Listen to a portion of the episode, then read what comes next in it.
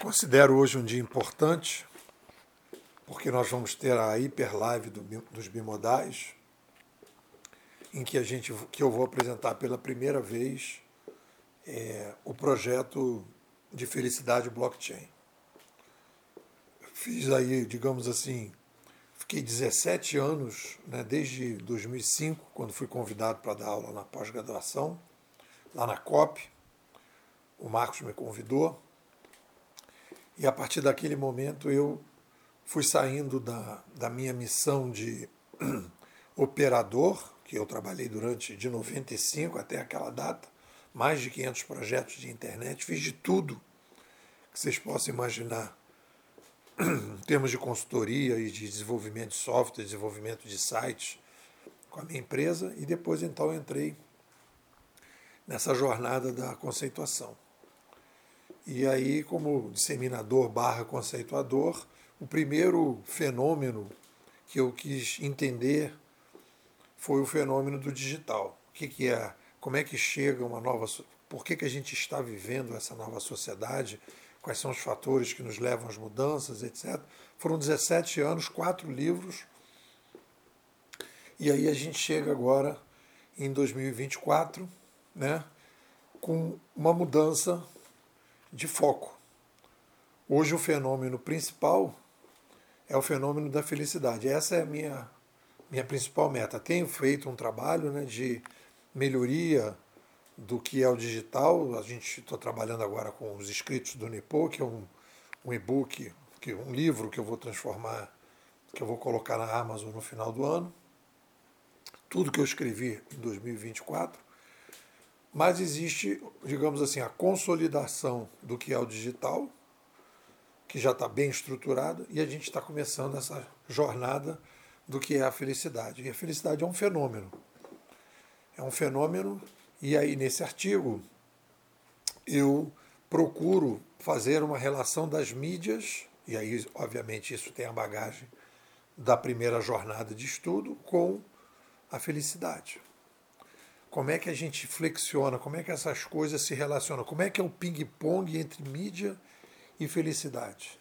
E aí eu começo né, com o nosso querido Marshall McLuhan, que é, hoje é ignorado, é, digamos assim, pelo mainstream, porque é um canadense, não faz, não tem tanto marketing em torno dele, mas é o McLuhan que faz, que faz a frase, que eu inclusive cito no artigo, que abre o artigo que é mudou a mídia, mudou a sociedade. Né? E aí nesse, no artigo eu venho falando, primeira coisa que eu faço no artigo é fazer um parênteses para falar um pouco do, do Marshall McLuhan. Ele nasceu em 1911 e morreu em 1980. Né? Ele o McLuhan se caracterizou, ele era um, um, um, cientista da ciência da comunicação, e ele, no momento que ele falou mudou a mídia, mudou a sociedade, ele estava, na verdade, questionando a ciência social 1.0. É aquilo que o, que o, o Lakatos, que é um cientista da ciência, fala da criação de um núcleo duro. Ele vai criar uma escola de pensamento e essa escola de pensamento, quando fala mudou a mídia, mudou a sociedade, questiona e abre a crise da ciência social 1.0. McLuhan, eu boto aqui no artigo, né, eu considero ele o Darwin 2.0. Ele é tão relevante para a ciência social como foi o Einstein para a física. A partir do McLuhan, a gente tem uma nova ciência social. A ciência social 2.0. E a gente deixa para trás a ciência social 1.0. O McLuhan não, ele, ele não saiu, ele não, não extrapolou, até onde eu sei, a ciência da comunicação. Ele ficou restrito, ele não foi ambientológico, ele não fez uma reflexão. Bom, se eu estou dizendo que mudou a mídia, mudou a sociedade, eu, na verdade, estou propondo uma nova ciência social. Ele não fez isso. Mas, gente, obviamente, que, pô, imagina a pedreira que ele pegou no passado, né? E a gente hoje, depois de 70 anos, olhando de lá para cá, olhando para trás, aí fica fácil. Mas é assim que funciona a ciência, né? Alguém vai lá, cava um buraco, o outro vai lá, cava outro buraco, daqui a pouco a gente tem uma piscina. Então McLuhan teve o grande mérito de abrir o buraco em que a gente está colocando as piscinas de agora. Né? É... A ciência social, quando a gente fala em ciência social 2.0, a ciência social é a mãe de todas as ciências sociais. Então, se eu digo que a ciência social está em crise, que é a mãe, as filhas todas também vão entrar em crise. Então, a gente tem a crise da educação, porque a educação não vê né, de, com clareza de como a gente caminha na história e não vê as mudanças que a gente está vivendo na sociedade que vão impactar na educação. A mesma coisa na administração, a mesma coisa no direito, a mesma coisa na psicologia, né? a mesma, mesma coisa na economia. Tudo está na administração barra negócio, tudo está mudando porque mudou a mídia. É assim que funciona. Né? E aí, no epicentro da ciência social, quando a gente fala em, em ciência social, o epicentro da ciência social é o motor da história. O McLuhan, quando ele propõe mudou a mídia, mudou a sociedade, ele está propondo um novo motor da história 2.0. Aí beleza, então voltemos ao Nepor estudando digital. Aí o que, que a gente fez aqui? Bom, já que a gente tem, como diz o McLuhan, e depois né, o seu afilhado, Pierre Levy, que diz mudou a mídia, mudou a civilização, chegada da oralidade, da escrita e do digital, por que, se a gente faz algo recorrente, é porque tem algum motivo. Toda recorrência tem um motivo. Aí nós fomos caminhar e procurar e aplicar é, um modelo da ciência, que é os três fatores, para a gente poder estudar qualquer fenômeno. Qual é o fator causante, qual é o detonante, qual é o consequente. Qualquer coisa que você queira estudar, que você diga, ah, eu quero estudar tal coisa. Então você vai lá, bota no papel. Qual é o fator causante? O que, que causa determinadas mudanças? Né? A coisa vem numa estabilidade e se cria da estabilidade uma instabilidade. Então existe um fator causante que provoca o incêndio. O fator causante é a casa está tranquila e de repente pega fogo. Então qual foi o fator causante? Deixou a panela no fogo, pegou fogo na panela, se estendeu para a pia e da pia foi para casa e a casa pegou fogo. O fator causante deixou o fogo, a panela no fogo e saiu para passear. E aí então você tem um fator consequente, acabou a casa. Fator detonante, a panela. Né? É... Beleza, aí nós vamos, né? Se a afirmação do McLuhan faz sentido, então ele vai dizer: mudou a mídia, mudou a sociedade, mudou a mídia, mudou a mente. Ele fala isso também. Né? É uma outra frase famosa do McLuhan que ele diz: o meio é a mensagem, não importa o canal de televisão que você está assistindo, a televisão está mudando a sua cabeça. Por quê? Porque ele percebe que a mídia é a placa-mãe do cérebro. Nós temos um tec, uma tecnomente. A nossa mente funciona a partir das tecnologias que a gente usa para a gente poder se informar. Ah, eu estou lendo. Você está lendo um livro. O livro é tecnologia, é uma mídia. Então você. O livro. Ah, estou agora ouvindo o rádio. Então, no momento que você ouve o rádio é uma coisa, no momento que você lê o livro é outra, no momento que você acessa o TikTok é outra. Então mudou a mídia, mudou a mente, mudou a mídia, mudou o modelo de cooperação, porque a gente pode criar novos modelos de cooperação, tipo o Airbnb, que a gente quebra o, o intermediário, o corretor, o, o, Uber, que você quebra as cooperativas, você quebra a fiscalização da prefeitura. Então aí a gente cria um novo modelo de cooperação e muda a demanda por felicidade. E essa relação entre mídia e felicidade que é a novidade que, tô, que a gente está fazendo, que é, na verdade, é, o, digamos assim, a ponte entre o NEPO dos primeiros 17 anos e e, a, e o NEPO agora, que começa a conversar sobre felicidade desde o ano passado. Aí a gente aí vai se colocar, NEPO, na boa, o que, que é felicidade afinal? Né? Aí eu aqui a gente vai escrevendo, escrevendo, escrevendo, e aí eu coloquei aqui da seguinte maneira, abre aspas para o tal do Nepomuceno.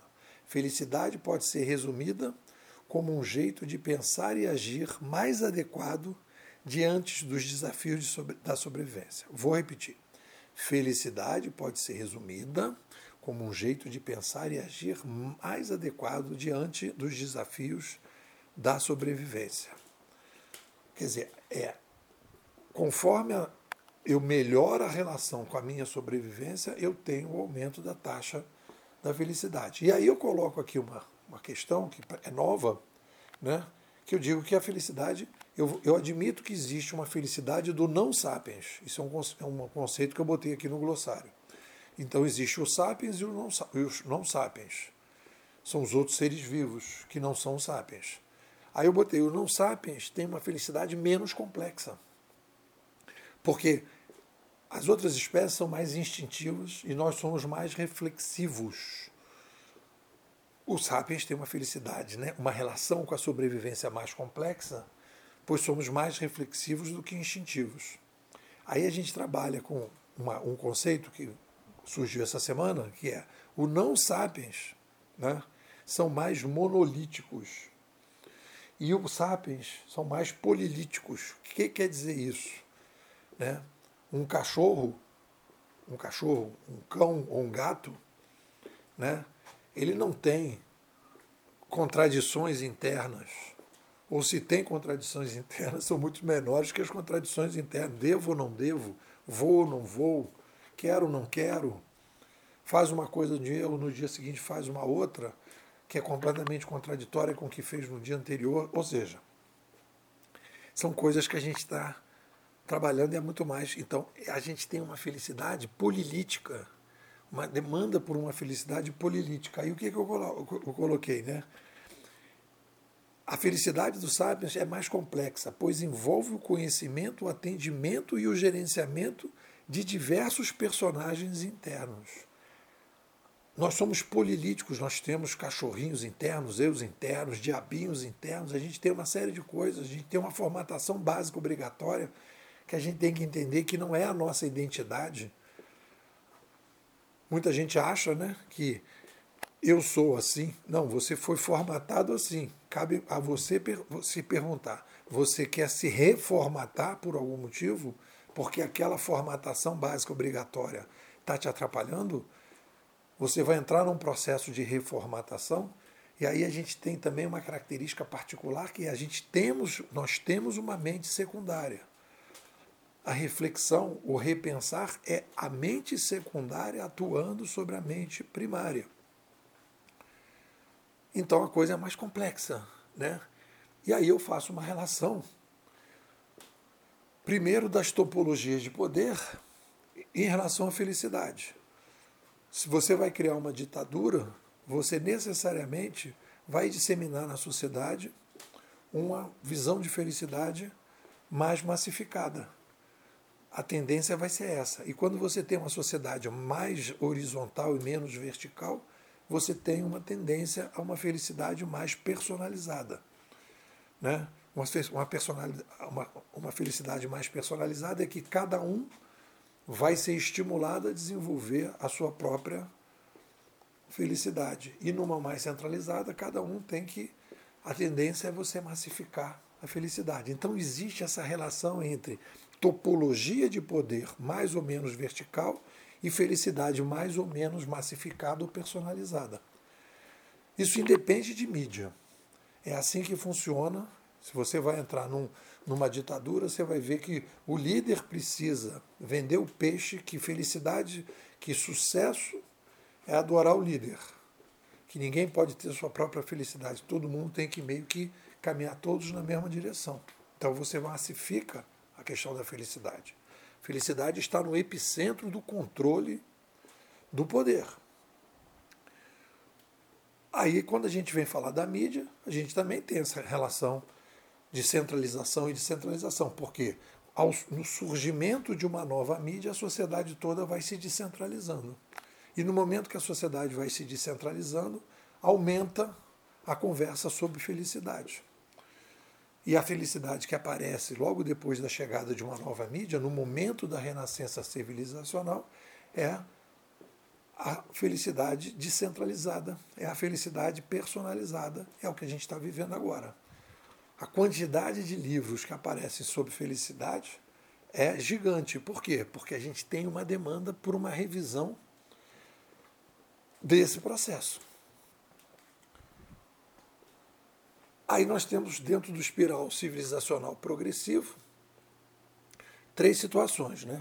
Isso aqui é um, faz parte da, do estudo da primeira fase. Nós temos a renascença civilizacional, quando a mídia se expande, consolidação, que vai no passado, né? na última, com a chegada da prensa, nós tivemos de 1450, com o surgimento da prensa, até 1800, a renascença com a consolidação do novo modelo de cooperação, república e livre mercado, e depois a crise civilizacional. Por quê? Porque aumentamos a população e aí o modelo que foi criado fica obsoleto. Aí a gente precisa de um novo modelo e esse novo modelo precisa de um novo patamar de felicidade, uma felicidade mais descentralizada. Aí nós temos três coisas que a gente faz nesses processos aí de felicidade. A gente vem, né, toda vez que a gente tem assim, digamos, esse renascimento da felicidade, a gente tem resgatar os paradigmas mais fortes sobre felicidade do passado, incorporar os paradigmas mais fortes sobre felicidades contemporâneos e entender o contexto civilizacional geral já dentro da ciência social 2.0. Isso a gente tem feito. Ou seja, a gente precisa entender o cenário, porque quando o cara fala assim, cara, você precisa pensar sobre felicidade, você tem que, é, não sei o quê, papai, o cara tá, meu irmãozinho, pô, que papo furado, cara. Mas se o cara não entende que a gente está vivendo hoje uma, um, um, uma personalização de massa, que a gente hoje precisa fazer muito mais escolhas, tem a ver com o papo de ontem, que a gente precisa decidir, tem muito mais abundância de informação. Se você precisa dizer não para alguma coisa, você precisa dizer sim para outra. E quando você vai dizer sim, você precisa de um projeto de felicidade mais forte. Porque você vai dizer sim para quê? Se você não sabe para onde você está, onde você, onde você está e para onde você vai. Então, é o projeto de felicidade mais forte que vai permitir você dizer melhores sims e melhores nãos. E é aí que está a base desse projeto. Bom, hoje nós estamos começando. As pessoas que estão ouvindo esse áudio, né? E queiram participar, me mandam um zap, porque eu estou abrindo esse, essa hiper live para pessoas que queiram entender e disseminar essa felicidade blockchain. É isso, galera. Até mais. Bom, pessoal, se você está ouvindo o áudio, hoje é quarta-feira, né, dia 31 de janeiro de 2024, e você quiser participar da Hiper Live, você me manda um zap, que aí eu vou te colocar para participar. Vai ser a primeira apresentação do projeto Felicidade Blockchain, em que a gente vai apresentar o contexto geral. A gente tem, eu estou desenvolvendo um, um documento em que eu estou apresentando a visão geral sobre o projeto Felicidade 2.0, que eu chamo ou Felicidade 2.0 ou Felicidade Blockchain. E é uma coisa que eu procurei fazer, é uma síntese muito bem estruturada, muito simples, né, para que a gente possa trabalhar isso. Se você quer se envolver ainda mais nesse projeto Felicidade, blockchain, e participar intensamente disso, e ser um disseminador, um palestrante, um professor da felicidade blockchain, que é uma demanda gigante que tem. Você pode entrar para a escola. Agora, a partir de fevereiro, a gente já está cobrando 600 reais. São cinco meses de uso intenso dos paradigmas né, de conhecimento dos paradigmas da escola. Todo dia um texto, todo dia um áudio. Lives mensais e trocas constantes comigo das dúvidas que você possa ter em relação a tudo isso. Então, estou te convidando. A gente tem aqui uma pesquisa progressiva via crowdfunding e você não só vai estar se beneficiando, como vai estar apoiando um projeto bem bacana que a gente está construindo dentro dessas novas possibilidades da ciência 2.0. É isso, o que, que você me diz?